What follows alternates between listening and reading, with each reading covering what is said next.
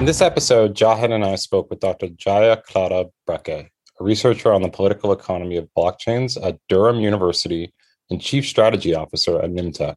Nymtech is reimagining a world where resilient digital platforms and ecosystems and individual privacy are not mutually exclusive. We connected with Dr. Brekke on a variety of topics, including identity, security, control, and power. Dr. Brekke's work is guided by both political economy and anthropology, and she brings a discerning eye to both the potential and limits of blockchain applications. We hope you enjoy the episode. Well, Jaya, thanks for joining us today. Thank you. It's very good to finally be here. Cool. So we're very excited to have you on here because we've had a lot of kind of crypto maximalists on the pod. And so your writing suggests that you have a bit more nuanced approach to these technologies and their implications. But first, it'd be great to get into your background. You have a PhD in or doctorate in human geography and have been studying the political economies of blockchain technologies. Can you tell us a little bit about your origin story and just how you got to where you are today? Sure. It's a little bit of a kind of long winded story, but to start with the political economy side of things, I guess that stems way back from when I was a teenager, getting involved in the anti globalization movement at the time. This was the early 2000s, late 1990s. And it was a global movement that was uh, fundamentally against capitalism. I mean, it was very much led by indigenous people, including the Zapatistas in Mexico. And I was kind of part of the movement, very much in touch with the Italian autonomist movement. And that was when I got an interest in political economy because I was interested in the kind of injustices perpetrated by global capitalist economic system.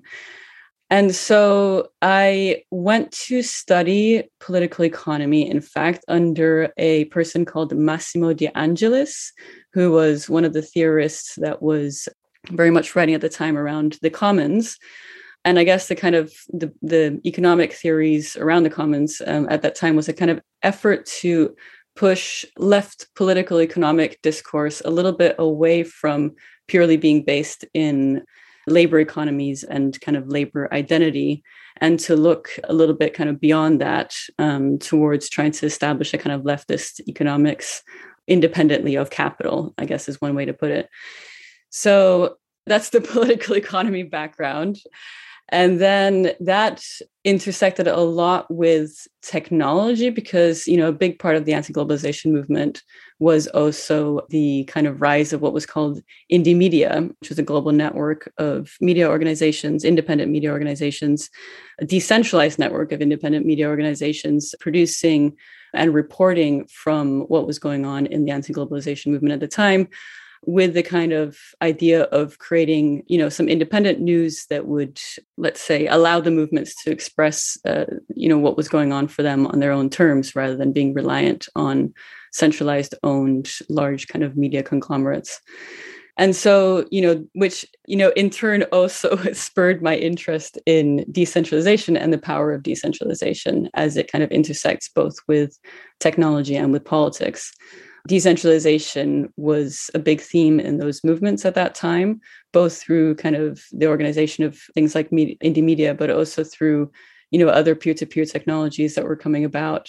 And also importantly in terms of the way that decision making was taking place which was often through assembly based decision making so by you know let's call them nodes you know groups of people collectives action groups and so on that would make um, horizontal that would operate through horizontal decision making processes. So i guess like you know those are all themes and threads that have been hugely formative for me which then you know when blockchain came about or bitcoin came about took on this kind of like whole new slant and it was a curious kind of twist to to what was going on and i think like the confusion that i think still exists for the left around these technologies is similar to the kind of confusion that came about for you know like when you look at like the yellow vest movements in france or or this kind of thing like there were these like decentralized kind of popular movements coming up that did not really fit or does not really fit neatly within kind of typical left politics. And in, in fact sometimes you know very much uh, draws from the right, and in the case of of uh, Bitcoin and blockchain technologies, very much draws from the arsenal of capitalism and, and financialization as we know it but doesn't look you know exactly like the right or exactly like capitalism as usual either. And in fact tries to kind of draw on those tools to produce or at least claim to produce some sort of social reality and, and social future that you know in fact very much aligns with some of the ideas that were about in the anti-globalization movement. So i mean here i am today still trying to make sense of all this mess and trying to kind of really stay with the trouble of of making sense of of all that mess. Amazing. And so you write about this in a bit of detail where you're talking a bit about just how these technologies in many ways have brought speculation and securitization to all aspects of our lives that really were outside of the market purview. And, and I'll kind of quote directly from a piece of your recent writing where you write The explosive arrival of blockchain technology has splintered neoliberalism into tiny shards that instead of being destroyed have rained down and pierced into all of us and our stuff, turning all of our things into capital assets and all of our endeavors into financial speculation. So it seems like you're kind of a not a black sheep, but almost a unicorn in this space where you've got this basis and a very kind of coming from the political left in terms of ideology, and then trying to make sense of this technology as a tool for liberation. When in many ways, it may be just bringing the market to a bunch of places that we didn't want to have the market in the past. Yeah. Yeah, that's uh, exactly right. And I think it's one of those curious things around, you know, seeing decentralization in action or also trying to kind of understand what are the different ways that we might understand and enact what we mean by decentralization. You know, is decentralization an actual kind of transformation of relationships of power? Or is decentralization literally just like, okay, we want to decentralize the financial system, which means that we all become little bits of the financial system? Do we want to decentralize the state, which means we all become like mini states? And I think this, you know, you see this kind of like echoing through a lot of what's happening also in the in the you know ideas around digital sovereignty and online sovereignty. It's this like, you know, this kind of idea that we as you know individuals should contain all these different strange pieces of society which and that somehow that's going to make things better. You know somehow if we each operate as our own bank and issue our own coins if we each operate as our own kind of you know financial institution or as a speculator or as you know a head of state somehow that's going to make things better. And i think there's that is really a kind of there's something like deeply philosophical there that I need that I think needs to be interrogated around what we mean by decentralization and what we mean by you know also something like democracy for example where you know are we do we see everyone as all the same or that we should all be the same i.e all contain have you know all these elements and decision making in all these realms or do we see each other as you know fundamentally different and therefore you know equal within a certain kind of systemic context? So it's like there's there's a lot of like philosophical stuff that needs to be worked out around how we actually implement this idea of decentralization and for what purposes exactly. Because you know i think one of the other taglines that i keep saying is like you know decentralizing you know computation decentralizing technology does not necessarily decentralize power. So to make that a little bit more concrete you know if we decentralize you know say we we each become our own you know our own central bank and we each start issuing our own coins some people will be more versed at doing that than others. And so the actual outcome of that form of decentralization will not be you know a more decentralized power. It will be in fact a much more unequal power. And so i think like we need to look at decentralization you know in terms of what are we tr- actually trying to achieve and then work out you know what are the systems that, that best achieve that rather than the other way around if that makes sense. It makes total sense and i think you see that with a lot. I mean this is a, a topic that comes up consistently when we look at the health of any particular blockchain right? Where you've got you know the centralization of power the centralization of wealth within a particular number of, of accounts which is often denominated by different different metrics whether it's kind of the nakamoto coefficient or other similar metrics that essentially state here is the wealth that's controlled by X number of accounts or X, Y number of people, or here is the amount of power that can take over this network by X number of accounts or Y number of, of people. And so, in a lot of these conversations, we just got off a, a conversation last week about kind of the development impact space and these areas of where tokenization could support social outcomes where be it education or health or other social goods that we traditionally have thought of outside of the market system and now are very much being kind of securitized and and we're being forced to think in this both in terms of the landscape in which we're in literally the geography of the world in which we're in in terms of thinking of everything as an asset that can be securitized, but also in terms of our motivation in the day to day of kind of just be being in, extrinsically motivated by these tokens and coins, which has come up in previous conversations as well with folks like Nathan Schneider. I think there's something a little bit more that I would like to unpack there. And it has to do with, you know, decentralization spurring on you know these processes of economization and these processes of financialization right and for me, I, you know, a piece that I can't wait to just carve out some time to actually really work on is to actually go back and look at feminist political economy to try and tackle some of these questions. Because feminist political economy is actually one of the few disciplines that looks critically at that process of, you know, this idea of economic inclusion being a means to for justice or a means for social emancipation, right? where there was a movement in uh, again in Italy, you know, called Wages for Housework that argued for, you know, women being paid for work done in the house.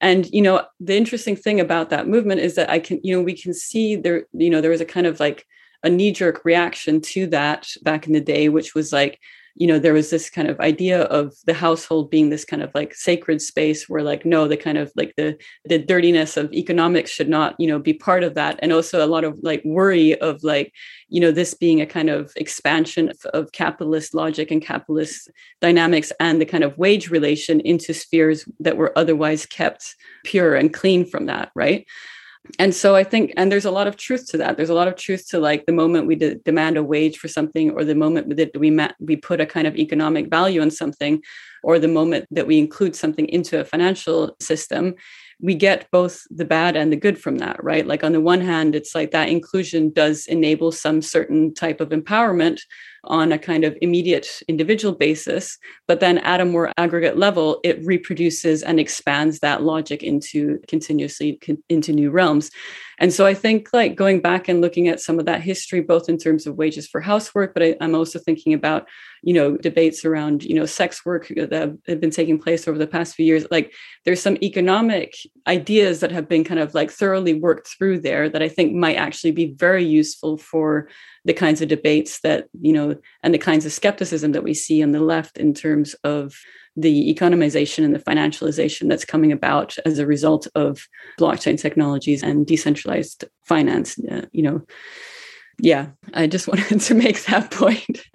Yeah no i think it's it's fascinating and i think like again going back to a podcast that we just kind of finished and will be actually launched this week and so it'll be in a week in the past the one of the aspects of this that i've been thinking a lot about is the entire kind of the entire framework that we're working in in the west here around decentralization assumes a, a liberating effect to these technologies in the sense that if you have a state machine that essentially is able to show what events happened in the past and who kind of performed those events. You can build on top of those to, to create all of these new Lego blocks that empower people to come together and achieve things in different ways that they haven't been able to achieve in the past. And when you talk about kind of the the role of women in non-traditional work in the household and being able to bring kind of an economic lens to that or the role of sex workers and kind of these gray markets that exist within the west what it reminds me of, and it's a little bit off topic, but and it's something we'll get into later in the pod, is just how much we take for granted that these te- these deterministic technologies that we're building are very much empowering to the extent that we live in a a, gov- a macro governance framework or within nation states that respect liberty. And so the good and the evil of what we're building within kind of a, a framework like China, where you might have kind of fewer rights, Um, you can really start to see kind of the securitization of different aspects of people's lives and the ability to predict behavior based on past behavior as something that's really concerning. So a little bit off topic, but I think like the that work that you are interested in doing would be fascinating for trying to explore how do we do this in a way that is empowering but is not kind of confining to the individual as we try to create more economic inclusion and liberty without essentially encapsulating everything we do and everything that defines us in how much kind of economic value that we create. Yeah, absolutely. And I, I mean, I guess what I really want to do by doing that piece of work is to try and work out that question of you know is whether inclusion is the aim here or transformation or you know how can we do a little bit of both right because inclusion in a system that's fundamentally fucked up is not is not necessarily always that helpful. And decentralization of a system that's fundamentally fucked up is not necessarily either that helpful. And i think that's what we need to start looking at is like to what extent is decentralization actual transformation? Or to what extent is it just reproduction on a more granular level?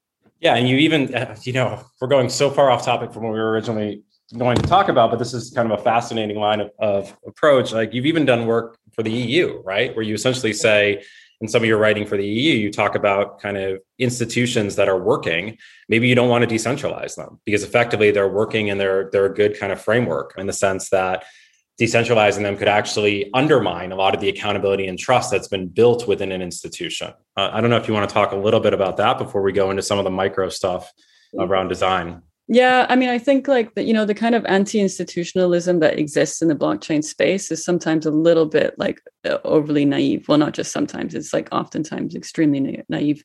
And many times we need to understand the the institutions, you know, for better or for worse, that we have today as also a form of collective memory of you know conflicts struggles rights things that have been won in the past and that have been enshrined in these institutions and so kind of you know destroying them without you know in senseless ways is really also to destroy uh you know hard fought rights and hard fought kind of conflicts that have that you know we actually need to pay a little bit more attention to. And so yeah for me i'm kind of generally just you know i think it's super important to kind of keep an eye on what we're actually trying to achieve rather than being so fixated and so dogmatic around certain kinds of forms or means right?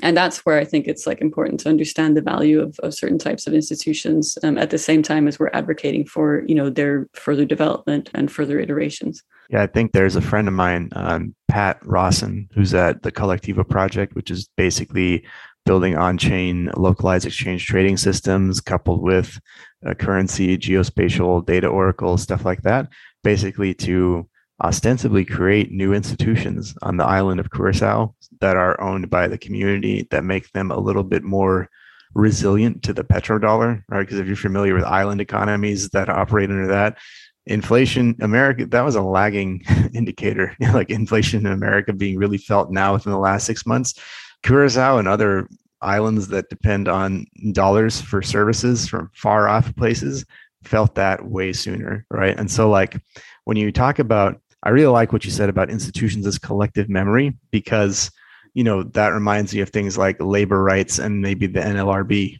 right, in the U.S. and stuff like yeah. that, right, where I see a lot of this on Twitter where people are just like full decentralization for everything is the way to go. And it's like, uh, you know, decentralization of what, for who, for to what end. Right. And so exactly. like when I think about one of the things that Pat talks about a lot coming back to him is, um, he's got a super simple tagline in his Twitter and that really kicked off when we first met and became friends is is just create institutions, right? And so there's actually quite a bit. I didn't read this work, I didn't have time to, but he hit me with like three or four publications that we'll put in the show notes as well for anyone who wants to read them and send me a, a synopsis. That'd be great. But basically, they're around stuff like blockchains as institution, as institutional primitives and stuff like that. And uh, honestly, I think like with a person to a person like you who's thought about this a lot, what do you think of that sort of nascent idea of people? You know maybe coming maybe maybe use Kolektivo an example right folks who come together who are coming together around a you know new set of tokenized infrastructure maybe to build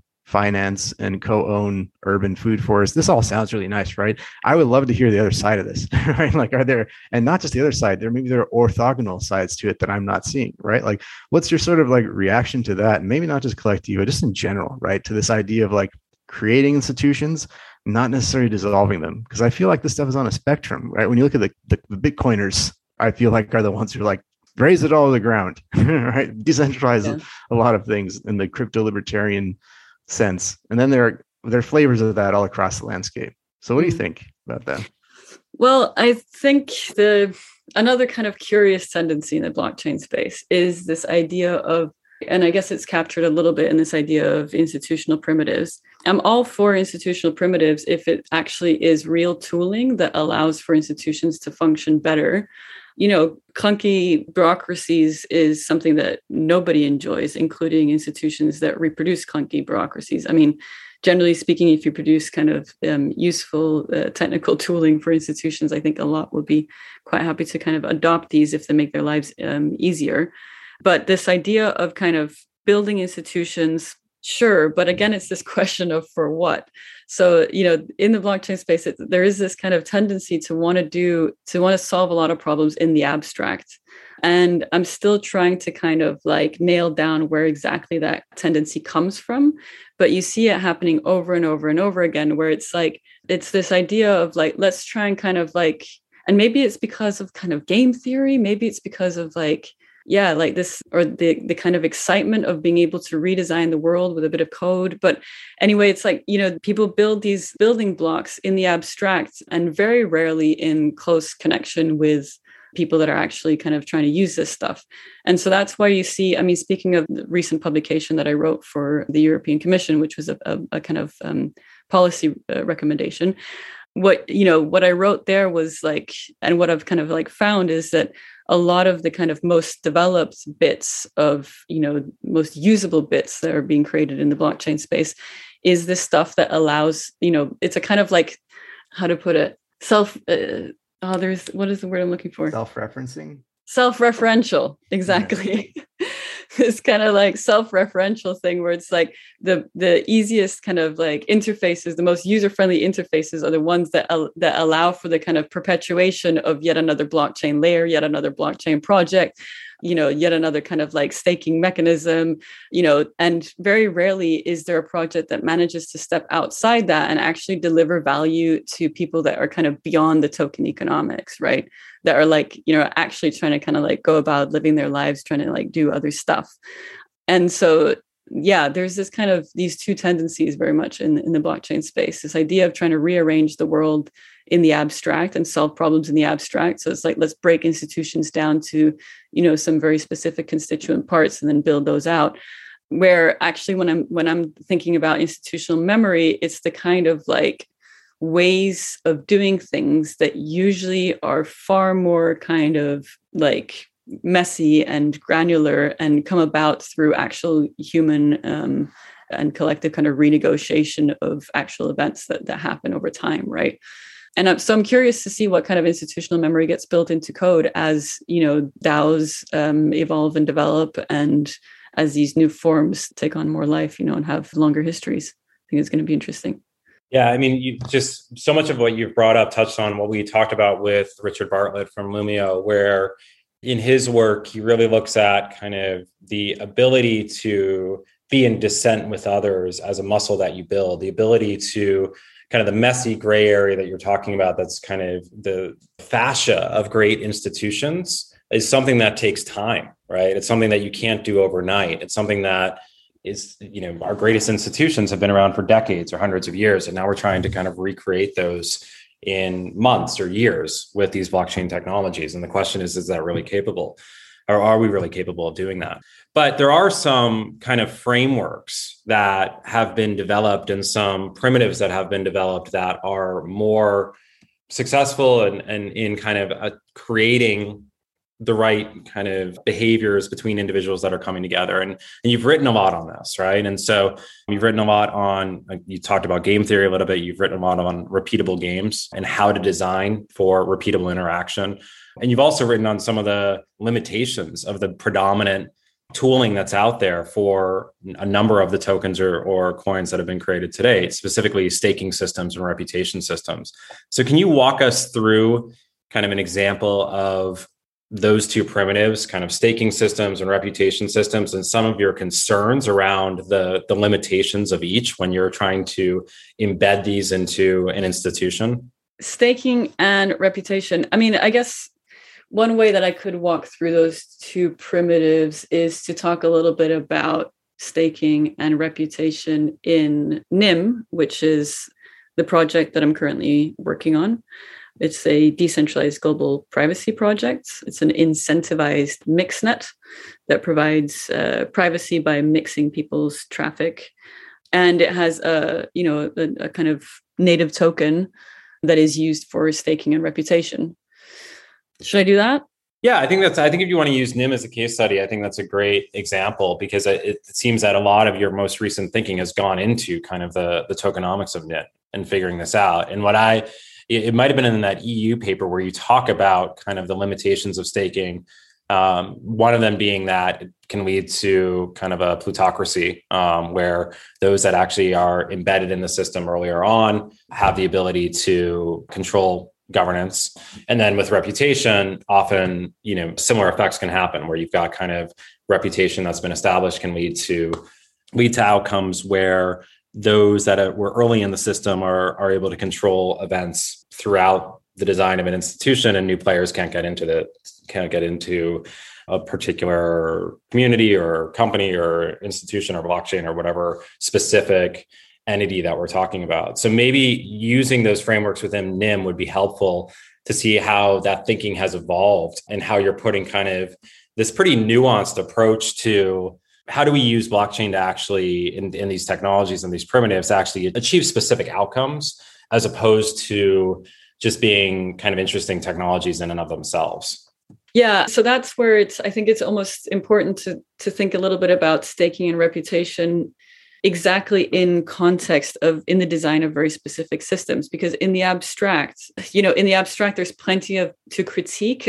about both you know staking systems and you know algorithmic reputation systems. I think like a lot of people that would hear what these are you know would kind of like freak out unless and until they're explained in the context of a very specific way of using these tools and then they start to make a little bit more sense or they can actually become a little bit more kind of interesting to look at how those dynamics play out. So in the Nym system, so the Nym system does, you know, try and kind of account for or ameliorate the kind of issue with staking that results in, you know, kind of increasing centralization or like let's say the early, you know, early adopters kind of dominate the system and also when it comes to reputation the Nym system you know has you know uses reputation as a way to ensure the kind of security of the infrastructure itself. So it shouldn't be confused with like reputation of users or anything like that because fundamentally it's a privacy system. So in fact it uses reputation to ensure that there's a kind of security of and, and good quality of nodes actually operating the network but to take a step back and try and kind of like walk through staking and reputation as it works in the token economics of Nym, basically, you know, anyone who holds Nym tokens can stake those tokens. And what does staking mean in this scheme? It means you either kind of stake a bond to actually run a node, and this means you're kind of like placing a stake on yourself. You're, you're putting a bet on yourself. You're you're showing, you know, through a kind of like economic bond how much you believe in your own operations as a node runner in the network. If you hold Nym tokens, you can also delegate stake, which means instead of putting up a bond to run a node yourself, you put that stake on one of the nodes that you believe in. And you know, as a result, you know, you can earn a share of rewards that those nodes actually receive. And so these two types of staking together make out what is the reputation of that node in, in the network and the reputation of the node you know is the kind of like how much do you know the general community of token holders believe in this node actually operating decently providing a good service and providing the kind of you know quality kind of privacy services to people that are using the network. So it's a form of kind of like decentralized quality control if you like. Now nodes then get rewarded partially on the basis of that reputation and on the basis of their actual performance. And so the kind of economic gain, let's say, is that if the node doesn't perform well, and starts, you know, it will then start receiving less rewards, which then means that people who have delegated stake to that node start to receive less rewards. And so, you know, they then are unhappy with the quality of service that this node is providing, and they'll withdraw their stake meaning the node will then be you know deselected from being part of the network. And so it's kind of using let's say this form of economic this economic scheme this token economic setup to ensure a form of decentralized quality control. And by kind of assigning reputation to the nodes that that operate the network and that that is kind of like gamified let's say through the way that rewards are distributed just to kind of follow up on that for people who i mean because uh, when you look at Nym Nym's doing some fascinating stuff but it's it's super complex right for the average the average person right? So like what does a node do in Nym like what is it actually doing? Why is the system so interesting from the perspective of the, the the challenge around privacy that Nym is trying to to solve? Well okay so there's two things there. So what a node does you know the main node that i've just been talking about is is a mixed node. And what that node does is it performs work. So just like you know people might you know vaguely or abstractly think about the work that you know a miner or a bitcoin node performs by you know mining bitcoin. Here instead it's something a, a little bit more concrete. Is providing the service of privacy so it, what the node does is it mixes internet traffic. So people send, you know, rather than communicating over the regular internet, your traffic will be routed via the mixnet, which then encrypts your traffic into multiple layers of encryption, passes it through multiple hops, meaning multiple nodes in the network, where it gets mixed with other traffic before it gets sent on the other end to the receiver. And what that mixing does is two very important things. It, first of all, obscures the patterns of communication. So that means that anyone who's observing the entire network will not be able to de anonymize people by looking at their traffic patterns, their communication patterns. And secondly, it also protects communication, the metadata of communications. And uh, metadata is, you know, the kind of, you know, rather than, you know, let's say, okay, a lot of kind of like uh, communication platforms today from whatsapp to whatever else claim that they're end-to-end encrypted which you know that protects the content of the of the communications but it doesn't protect the metadata. The metadata is like how often you're talking to someone from what kind of device where you're located what size of message you're sending and all of those things, all of that information usually tells a lot more about you and about your habits and your relationships than even the content of the messages do. And what's more, that metadata is machine readable. So, you know, it makes it a lot easier for machine, you know, types of surveillance that's based on machine learning to to analyze your communications and, and uh, your relationships. So what Nym does is it protects that and it does it at a kind of aggregate level yeah so what the nodes so that's the, that's the work that the nodes do essentially and that's the work that they're remunerated for in the network. Cool so essentially if i break it down when we interact with you know whatever device we're interacting with or just in our day-to-day lives right? Because it doesn't even mm-hmm. need to be through a device ourselves it could be us kind of getting picked up on cctv camera it could be it could be just kind of when we you know go on the subway. Every single time we're dripping data our behavior is creating a fingerprint of who we are right and yeah. that that fingerprint we actually most the, the way that our own fingerprint of data interacts with when you kind of map it against correlations with when you get into data sets of millions or hundreds of millions or billions of individuals it's actually very easy to figure out not only who we are from the metadata but also patterns of behavior about us based on these correlations, based on kind of our interaction with larger data sets. And so, you know, when people say, oh, I clear my cookies, you know, I don't have to worry about Facebook, or I don't care that Mark Zuckerberg has so much power, it's not really getting at the issue, right? It's that it's, it's not just your interaction on a platform like Facebook or WhatsApp, it's a, uh, your interaction on every single other platform where Facebook might have a cookie or might have kind of, and that's just the beginning of this, right? And this is what was detailed in Dr. Shoshana Zuboff's book, kind of surveillance capitalism, right, or the age of surveillance tech capitalism. And so, effectively, what Nym is doing is it is anonymizing credentials through these nodes, right, and essentially enabling one correction uh, there. Okay. One correction okay. there. Okay, great. So, So, and thank you for bringing up anonymous credentials because that is the second aspect to the Nym system.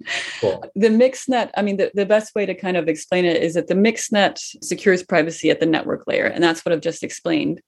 The anonymous credentials is, you know, it's a slightly, it's a separate piece to the puzzle. It's a separate piece to the, the Nym privacy system overall. And that's something that protects privacy at the application level, meaning the, you know, when you log into a service, when you kind of like, you know, when you uh, in, uh, need to kind of input your credentials, so to speak, to access something. And that's, uh, it's a kind of, it's another piece to the kind of like full stack privacy system that we're super excited about putting out. And for me is like, you know, I guess it's one of the more novel aspects as well um, because you know when we think of the mixnet, we can kind of think of it as basically a you know Tor or VPN, but like much more powerful, right? So conceptually speaking, it's something that is kind of relatively familiar to people who have had some you know interaction with privacy systems in the past. But when it comes to anonymous credentials, you know now we're dealing with you know a new set of technologies which is becoming more and more kind of popular with the rise zero knowledge proofs as well and anonymous credentials is you know something that's kind of like i guess to explain it to try and explain it a little bit better you know it allows you to prove certain credentials certain aspects about yourself that will grant you access to some given service without having to reveal unnecessary information. Right now one of the big problems with the way that we deal with digital services is that you know that first of all like our interaction across services is very often linkable and uh, anonymous credentials delinks that. So it's like you know when you log into one thing it, it won't reveal information about when you logged into some other thing. But also you know you can start doing kind of like more interesting things like for example prove the fact that you're over 18 years old but without having to reveal any kind of documentation for that you know without having to actually show your passport which gives you know your full name your exact date of birth where you're born all this other extra stuff which you know shouldn't really be necessary to access kind of like quite basic services. So that's the kind of interesting bit to anonymous credentials is that it actually it's this whole new privacy design space that allows for some sort of verifiability and accountability alongside privacy. So like the best of both worlds in a sense. Awesome. Yeah and so the the way that I think about it is, I mean, the easiest kind of example of this is like, and I've never had this experience, but I, I hear it a lot from from friends where they go to a bar and they don't want to have to give, you know, their address, but they want to be able to prove that they're 18 or 16 or 21 or depending on what jurisdiction you're in to be able to get into the bar, right? And so essentially being able to break down into composable data different aspects of your identity or different aspects of your skill set. I mean, you can imagine all sorts of implications of this technology over time, and then being able to present the information that you want to present and then hide or, or withhold the information that you don't want to present. I think the the interesting thing about this again is it goes back to what you were talking about earlier about kind of using these technologies within an institutional framework where they support kind of making those institutions better as opposed to trying to build institutions from the ground up. Like I could imagine that this sort of technology could be sold to democratic governments, right? Or to state legislatures or to cities or to companies, right? But then when you get into a framework where you've got a repressive regime, all this stuff makes a whole lot less sense to me, right? Like I don't understand why, you know, a dictator would be interested in anonymized credentials or like why the if i'm trying to create kind of a social reputation score for a billion people why i would actually care about this sort of technology. And here this is this for me is why the the the countries that embrace this set of technologies broadly defined as you know blockchain distributed ledger technologies and then the primitive lego blocks that are built on top of them are actually going to be far more competitive over time right? Because effectively, the ability to build associations and to work together in community, given how composable these Lego blocks are, enables all sorts of new design space that those societies that are clamping down on these technologies really don't have the freedom to play around with. Yeah, I agree with you, but I also want to kind of want to flag up the the what is required to actually work in that design space in a kind of sensible way because you know like when it comes to kind of authoritarianisms and control and oppression you know we sure we can kind of like talk about regimes where that's like super visible but i think there's also kind of more insidious forms that that can take which includes like um, you know algorithmic forms of classification reputation and control including you know things like credit scoring and, and whatever else which is something that you know we live with in, in our societies you know and where like the adoption of these kinds of technologies would be very welcomed. So like and it and i don't know to try and make that a little bit more concrete like we one of the kind of prototypes that we were building in Nym kind of using anonymous credentials one of the kind of first experiments that we did was on the covid passport right?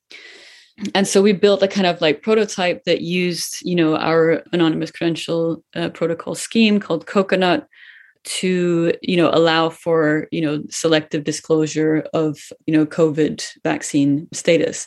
And one of the people that we work quite closely with which is a you know a phenomenal researcher called carmela troncoso she was one of the people that developed the decentralized track and trace protocol in europe. And she you know we were speaking with her and her kind of skepticism was that you know fundamentally like okay anonymous credentials can be kind of interesting for protecting privacy around you know in certain circumstances but sometimes they can also become a kind of distraction from a kind of bigger debate around discrimination and control that is otherwise happening through these forms of checks right?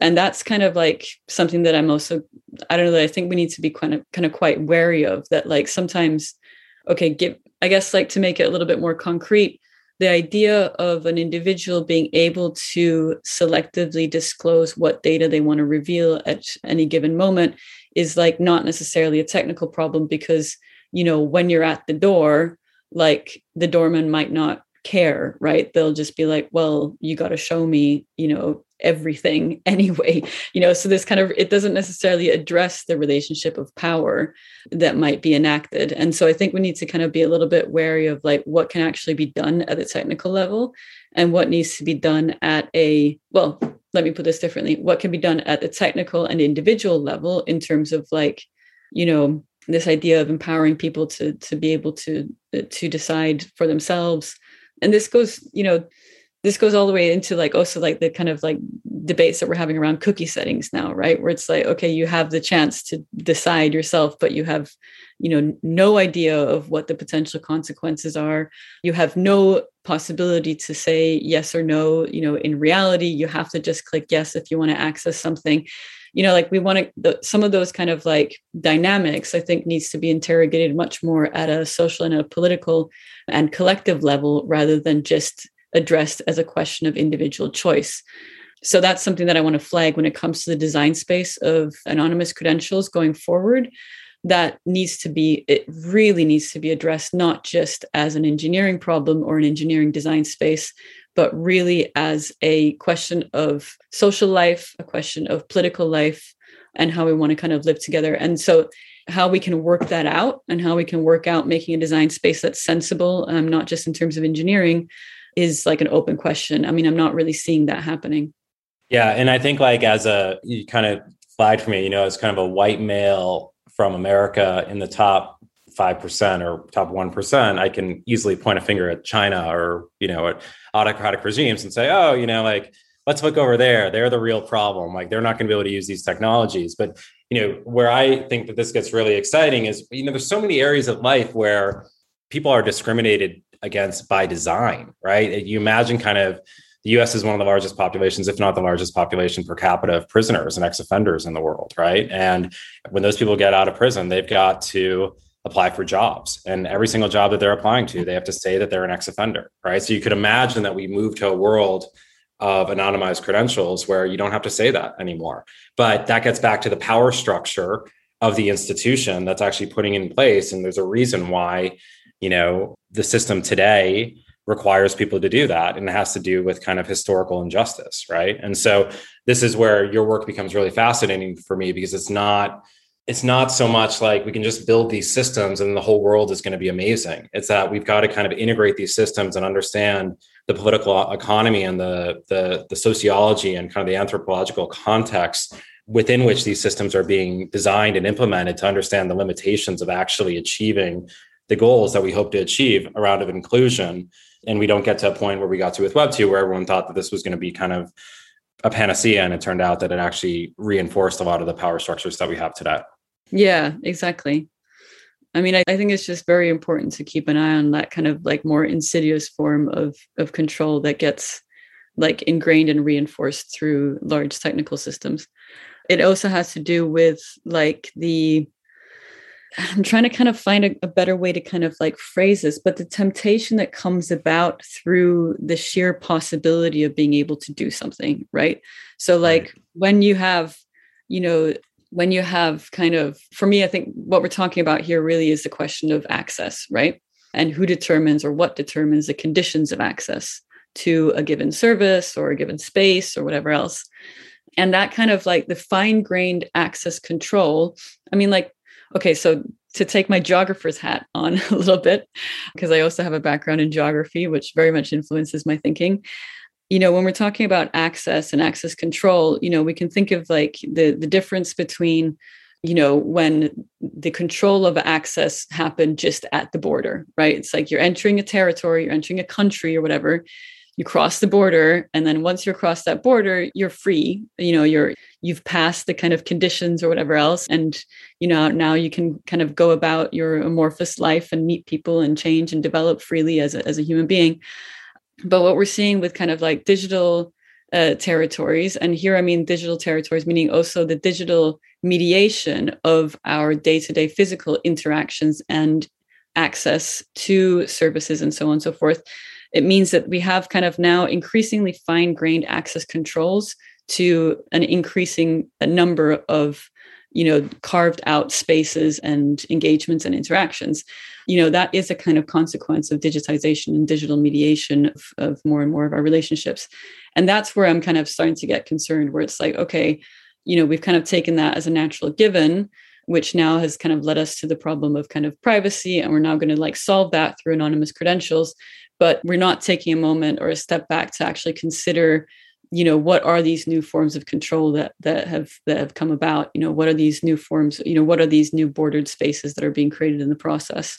And yeah that's uh, uh it, it's basically a design space that is super fascinating and super interesting and i think a lot of very important questions around power and social life are going to be determined there but it really needs like much more intensive interdisciplinary collaboration for us to kind of make sense of it. Yeah i, I mean I actually if i'm honest i have so much more to say especially about like the interactions of zero knowledge proofs and uh, machine learning algorithms but i feel like that's one for another another time. I mean i it's funny i was kind of going to poke at that too but i think like and it might also be good to, as we head out, as we close out the last few minutes, you do a lot of super interesting, uh, I wouldn't say it's speculative fiction, but it's very like speculative political economy, right? Around stuff like uh, what you put out with the Agorist folks, which I thought was very interesting, the Agorist XYZ zine. And so I think like before we go any further into that, would you say like way at the beginning of the pod we were talking about, you know, economic schools, crypto economics, uh, that kind of stuff. Would you say there's any particular school that you've been influenced by, school or schools of economics that kind of fed into your the current version of Jaya? I mean, like I said, in the, I think in the very beginning, I you know it's my kind of my schooling when it comes to economics is more as a kind of political economist, meaning you know I look at the field of economics with a political lens, and so you know in terms of kind of like influences out you know let i'm more interested in the like i don't follow a specific economic school. I rather follow kind of like critical thinkers that think about what does the even the kind of the concept of the economy do to our social relations And so, you know, there I think like in fact I've found anthropologists to be super valuable. And I think like the entire blockchain and web3 space should read a lot more anthropology because it is just such a rich source of inspiration for possible alternatives and new forms of economic designs and crazy thinking and here i'm thinking you know both you know of course david graeber you know you read you know yes. 5000 years of debt it's phenomenal but also you read his his latest um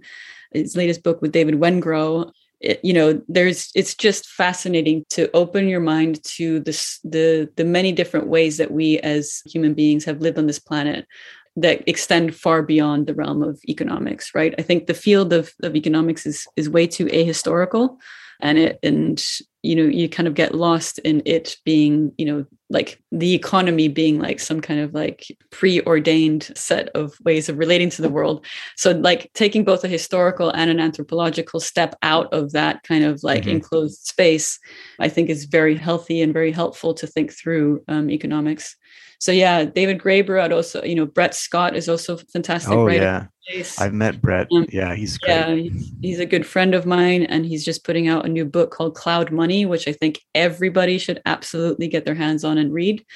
Gabriella Coleman is another anthropologist who does phenomenal work, less on economy, but on peer to thinking through peer to peer culture and hacker culture, um, is also hugely illuminating for you know some of the kind of like uh, cultural bra- backdrop to the kind of the, the tech space and then i think historians are also very important to read you know i would love to point people towards philip Mirowski and edward Nik-Khah. although like i personally you know because they're they're great minds and they you know at, you know they analyze the the close relationship that information technology has always had with the economics discipline, especially via Hayek, which you know is someone that I like to repeatedly criticize in a lot of my talks and texts. And Philip Mirowski and Edward Nik-Khah um, do a great job critiquing, you know, the kind of history of economics as a discipline. What's unfortunate, though, is that they write in what I find to be one of the most kind of like cynical and off-putting ways. So, you know, I think people should absolutely Agreed. read them because they're they provide it's important information but just please you know be patient with the delivery because they're just such negative writers.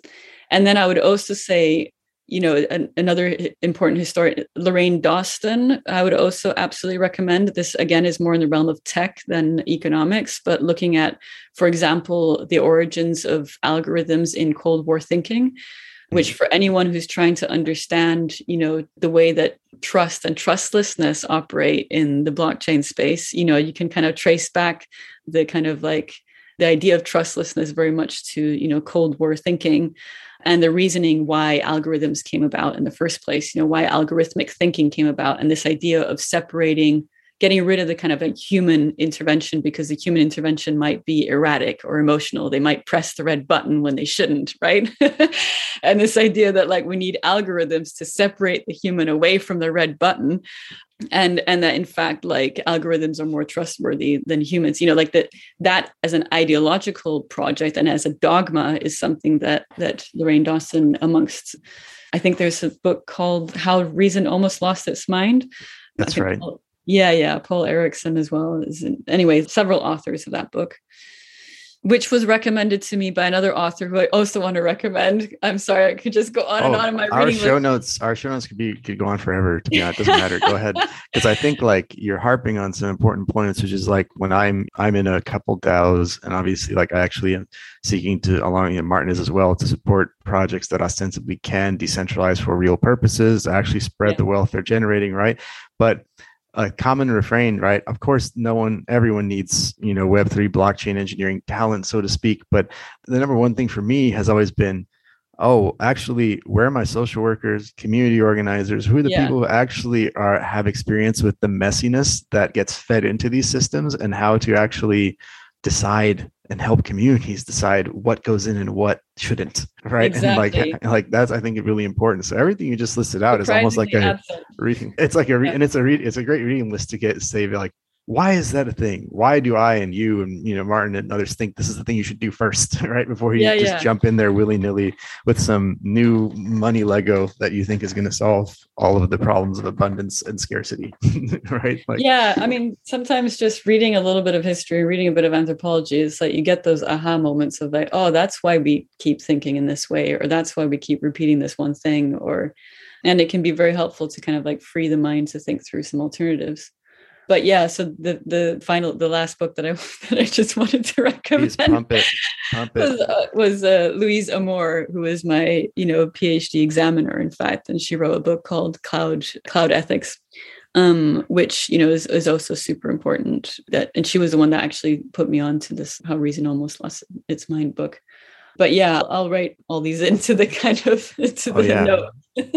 Please do, and I think uh, it's Duke University Press, so I'm already it's already like in my top five university presses. They're usually pretty good. Awesome. Very cool.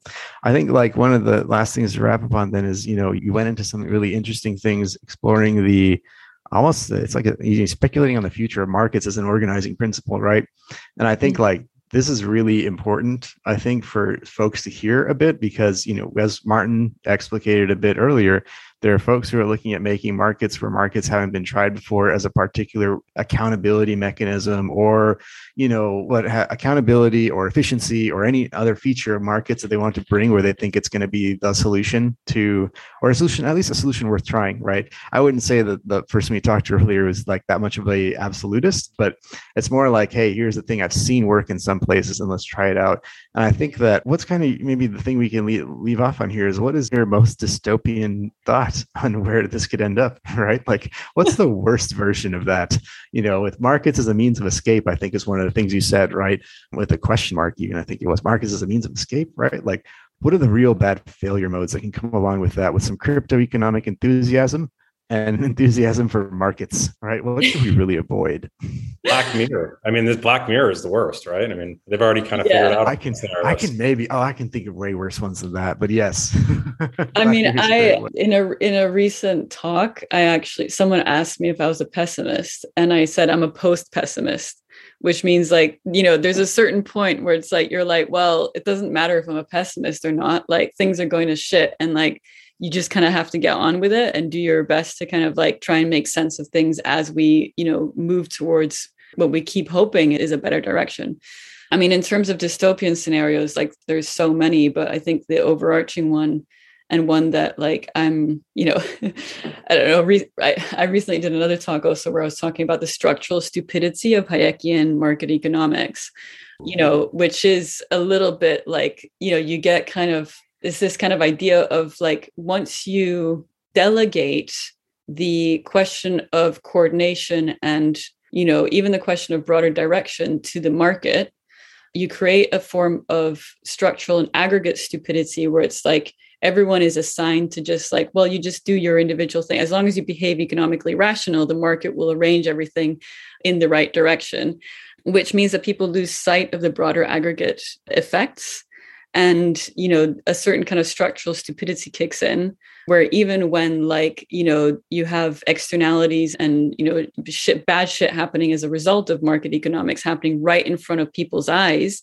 they still kind of dismiss it because like oh no the market will correct itself. You know the market knows better because the market is the only one that has the aggregate information of the collective behavior of everybody, right? So there's a certain kind of structural stupidity that's actually struck that's built into Hayekian economics. And so yes, I'm sometimes concerned that we're reproducing that at scale or like in not at scale, at scale has already happened, but more like yeah. in more fine-grained manners. And that, you know, that combined with, you know, the super kind of short-termism and meme like kind of like attention span and entertainment completely like distracts people from a total collapse of our ecosystem. That's true. You know? That's true. I mean, I look again in the VC market, right, where I'm exposed to some of these people who might be limited partners in the fund that we're building, right? It's mm-hmm. like I just see like on LinkedIn, like, hey, really happy to participate in the Series A round of this. I'm not making this up. Yeah. Distributed luggage storage startup, right?